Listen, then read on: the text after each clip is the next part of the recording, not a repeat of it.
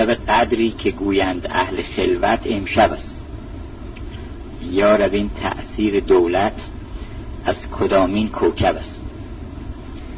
همه هستی ما و شعن و مرتبه ما در گروه یک شبه. اگر این شب رخ بده در زندگی ما شعنی پیدا می‌کنیم. اگر رخ نده در روز قیامت که خواهند پرسید که شما چه مدت اونجا بودید ما باید بگیم که ما یک شب طولانی بدون معراج بدون نور بدون معراج بدون نور بدون پرواز بدون رؤیت آیات الهی گذروندیم. چون ما یه وقتی روز بودیم سواری قطاری شدیم. دو تا قطار هست در عالم که دائما حرکت می‌کنه. قطار روز شب قطار شب روز یه قطاری است که علت دوام از عالم روز میاد به عالم شب. شب رمزی از عالم کسرته به هم جهت سلسله گیسو رو ای شب گیسوی تو صبح نجات سلسله گیسو رو به شب تشبیه می‌کنن. دوش در حلقه ما قصه گیسوی تو بود تا دل شب سخن از سلسله موی تو بود. یه قطار دیگه هم هست که از شب به روز حرکت می‌کنه. به تعبیر دیگر آفرینش دو جلوه داره. یکی جلوه حرکت از وحدت به کسرت یکی از کسرت به وحدت. ما سواری قطاری شدیم آمدیم پایین و رسیدیم به منتهای کسرت حیولای محض. همه چیزها متکسر متشدد پراکنده. حالا از اینجا گفتن که یه قطار دیگه براتون میفرستیم. سوار شید بیاید برسید به اون عالم روز. این قطار روش میگن معراج. بهش میگن شب قدر. روز سپید آن نه شب داج بود. بود شب اما شب معراج بود. اون شبی که سعدی گفت یک شبی که در آغوش شاهد شکرم گرم چه اود براتش نهن غم نخورم همین امشب. اون شبی که امیر خسرو دهلوی گفت نمی‌دانم چه محفل بود شب جایی که من بودم به هر سو رقص بسمل بود شب جایی که من بودم. پری پیکر نگاری سرو قدی ماه رخساری سراپا آفت دل بود. شب جایی که من بودم خدا خود میر محفل بود اندالله مکان خسرو. محمد شمع محفل بود شب جایی که من بودم. یا اون شبی که مولانا گفت که از آسمان جانان نازل شده از قرآن که انا انزلنا فی لیلت القدر. آیات قوب قوسین در شن ماست امشب. این اون شب قدره. و هر شبی که اون حادثه معراج رخ بده اون شب رو بهش میگن شب قدر حالا بعضی می‌پرسن که 23 ماه رمضانه 22 21 اصلا تو ماه رمضانه. ماه رمضان هم رمزه در چنین مرتبه و مقامی که شما قرار گرفتین در ماه رمضان اون شب قدر احتمال رخ دادن داره. وقت فکر می‌کنم چیکار بکنیم شب قدر اولا فکر می‌کنم شب قدر شب رفع القلمه. و اگر کسی در این شب هر کاری بکنه اولا اشکال نداره. ثانیا در این شب اگر که حالا به تعبیر دیگری اگر که در این شب کسی به ذکر و عبادت و نیاز و دعا و قرآن بگذرونه این دیگه خیالش تا آخر عمر راحت. به همجد دنبال شب قدر میگردن. دسته که شب قدر یه سیر و سفری است که ما از عالم تاریکی یخرجهم من از ظلمات الان نور اون قطاره. قطار یخرجهم من از ظلمات الان نور و این شب معراج در زندگی همه بزرگان بوده. هر کس به مقامی رسیده و برای بشریت هدیه ای آورده معراج کرده و در اونجا مهمان پروردگار بوده. عبی تو اندربی نام آن خرابات است. خرابات که میگن همونجاست که پیغمبر اون شب موند. نشان یطعم و یسقین هم از پیامبر ماست. اونجا که گفت به من تعام دادن غذا دادن و شراب دادن اون شب شب قدره. حالا چطور میشه به این شب رسید؟ من فقط چند کلمه اشاره بکنم که ما چه بکنیم و به چه کیفیتی می‌تونیم به اون نزدیک بشیم. این سیر بازگشت ما از کسرت به وحدت چگونه است؟ ما منتهای کسرتیم اول باید خودمون جمع بشیم. ما متشتت و پراکنده هستیم. عقل تو قسمت شده بر صد مهم. بر هزاران آرزو و تموره. جمع باید کرد اجزا را به عشق. تا شبی خوش چون سمرقند و دمش. بنابراین بایستی که هر حرکتی که از طرف کسرت به وحدت باشه این رو ما معراج حساب بکنیم. هر جا که ده تا میشه دو تا دو تا میشه. یکی اونجا معراجه. یکی را صد نکن صد را یکی کن. هر جا دو تا آدم شدن یکی اینجا معراجه.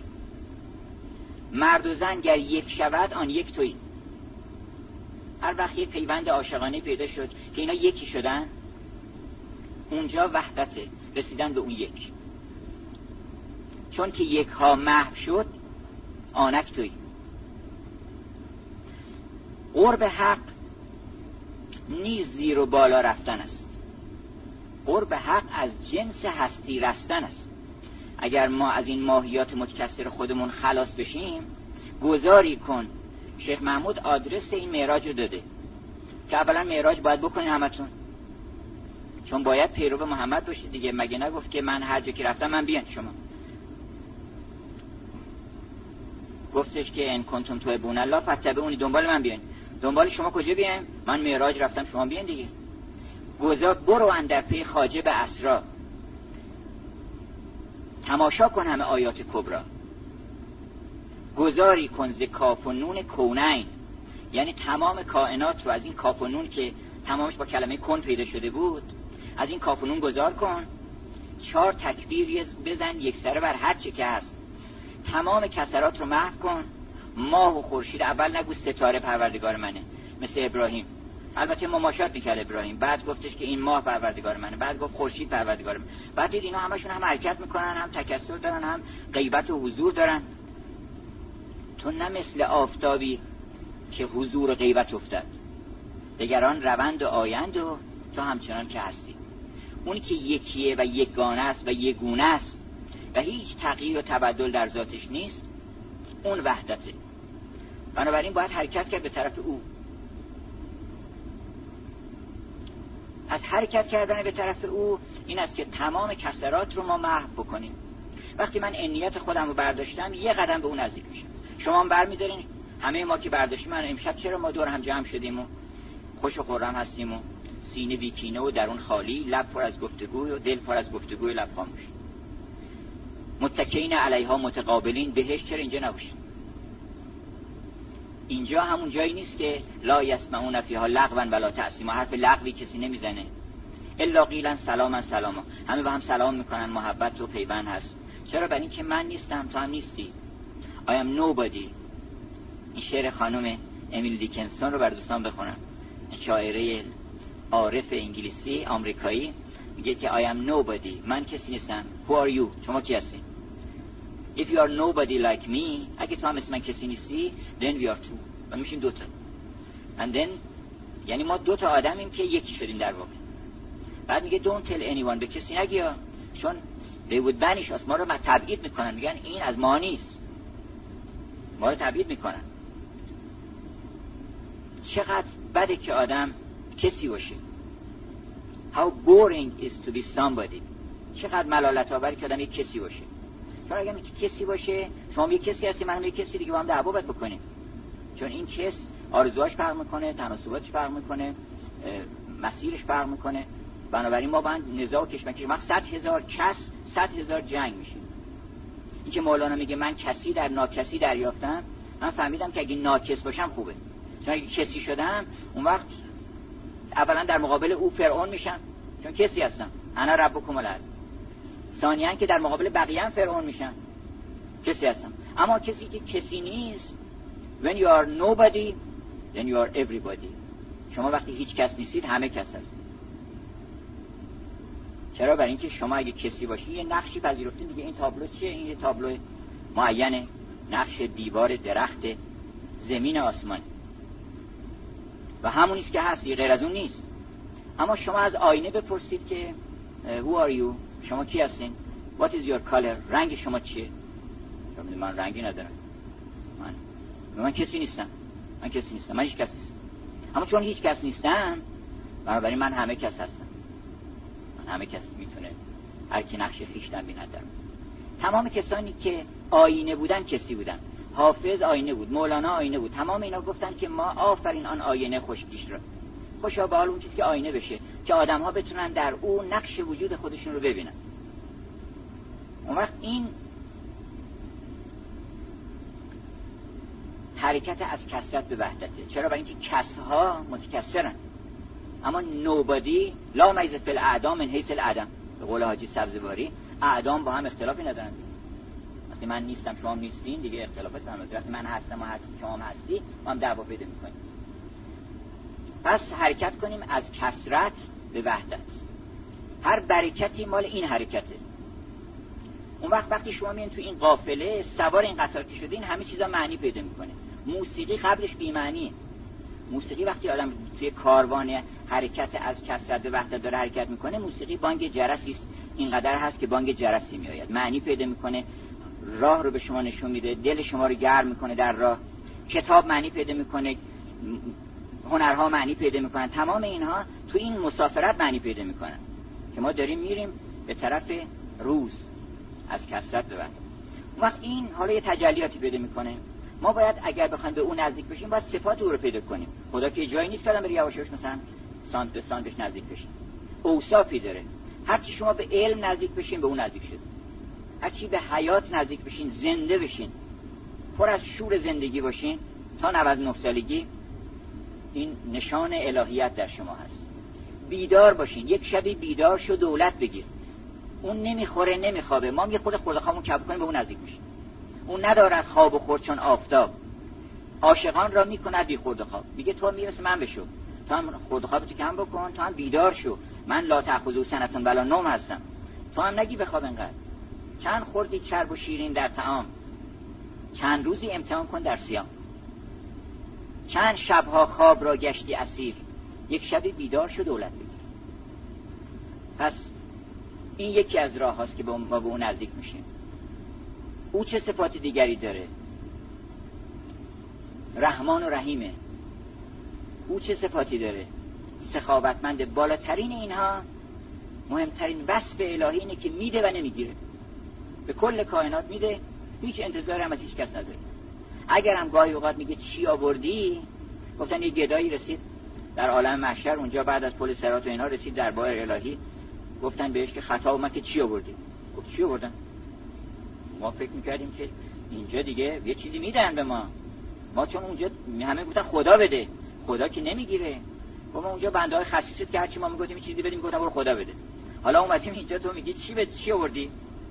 گفتن ما اینجا وقتی میگیم چی آوردی یعنی چی ظرف آوردی که ما بد بدیم. کیسه گونی آوردی کامیون آوردی؟ چقدر ظرفیت و قابلیت داری؟ اونا چیزی نمی‌خوان از شما بگیرن. من نمی‌گویم مرا هدیه دهید بلکه گویم لایق هدیه شوید. از شما کی کدیه زر می‌کنیم؟ ما شما رو کیمیاگر می‌کنیم. من میگم چی آوردی؟ چه مقدار کدوها و سبوها سوی خمخانه کشانید. کدو چقدره؟ چقدر ظرفیت داری که من بد بدم؟ وقتی از پیغمبر پرسیدن که تو چی می‌خوای ظرفیتش نامتناهی بود. شد رحمتا للعالمین. گفتن چی می‌خوای؟ گفتش که کلید گنج رحمت من بده که من بشم رحمتا للعالمین. بالاترین صفت او اینه که میده و نمی‌گیره. میده و هیچ انتظاری نداره. و ما این صفت بیش از هر چیزی ما رو به اون نزدیک می‌کنیم وقتی ما میبخشیم اولا که این بخشش یه موهبتی است که به ما داده میشه. ما حساب می‌کنیم فکر می‌کنیم که بله من بخشیدم بالاخره دارم یه امتیازی به خدا میدم. یه چیزی باید یه منتی قبول بکنه آدم. باید بگه خدایا چقدر به من لطف کردی که من من که چه وهابی من وهاب تویی. من چی می‌تونستم ببخشم؟ اخرجکم من بطون امهاتکم لا تعلمون شیئا. ما چیزی نداشتیم که بخوایم ببخشیم. که بخوایم منتی بذاریم یا شنی بر خودمون قائل بشیم. توی بخشنده. بایستی که گیرنده و دهنده هر دوشون ناظر رحمت الهی باشن. هر دوشون ببینن که او بخشنده است. نه من ببینم که من دهندم و نه او ببینه که او گیرنده است. بلکه هر دو از دست او بگیرن منم از دست او بدم. گفت بر هر خان که بنشستن خدا رزاق بود. بنابراین این سخاوت رو مولانا بیش از هر چیزی روش تاکید می‌کنه. در قرآن هم اولین ظهور ایمان سخاوته. یؤمنون بالغیب و مما رزقناهم ینفقون. این مما رزقناهم ینفقون مهمترین نشان ایمانه. بنابراین گفتش که لب ببند و کف پرزر برگوشا بخل تن بگذار و پیش آور سخا. این سخا شاخی است از سرد بهشت. یعنی دستو بگی به این شاخ برو بالا. این معراج توست. این سخا شاخی است از سرد بهشت. وای او کس کس کس کف چنین سروی بهشت. ترک لذت ها و شهوت ها سخاست. هر که در شهوت فرو شد بر نخواست. قربت الوسقاست این ترک هوا. می‌کشد این شاه جان را تا سما. بنابراین خیلی راحت ما یه معراجی باید بریم. راهش هم معینه. رسولم فرستاده گفته که اگر می‌خواید سوار براق همت بر حالا می‌پرسن که براق چقدر بوده؟ از اسب بزرگتر بوده قد قاطر بوده. میگن از اسب کوچکتر بوده از خر بزرگتر بوده. دومش چجوری بوده؟ سومش چجوری بوده؟ اینا مال کسی که نمی‌خوان برن معراج. اون کسی که می‌پرسه که پیغمبر معراج جسمانی بوده یا روحانی این اهل معراج نیست. سوال خوب اینه که بگن که چطور میشه معراج رفت؟ ما نفسمون گرفته اینجا. نظامی میگه داده فراخی نفس تنگ را. نفسش تنگ شده بود که رفت معراج. ما هنوز نفسمون تنگ نشده اینجا. چون نگنجید در جهان تاجش تخت بر عرش بست معراجش چون اینجا جا نمی‌گرفت رفت معراج. بنابراین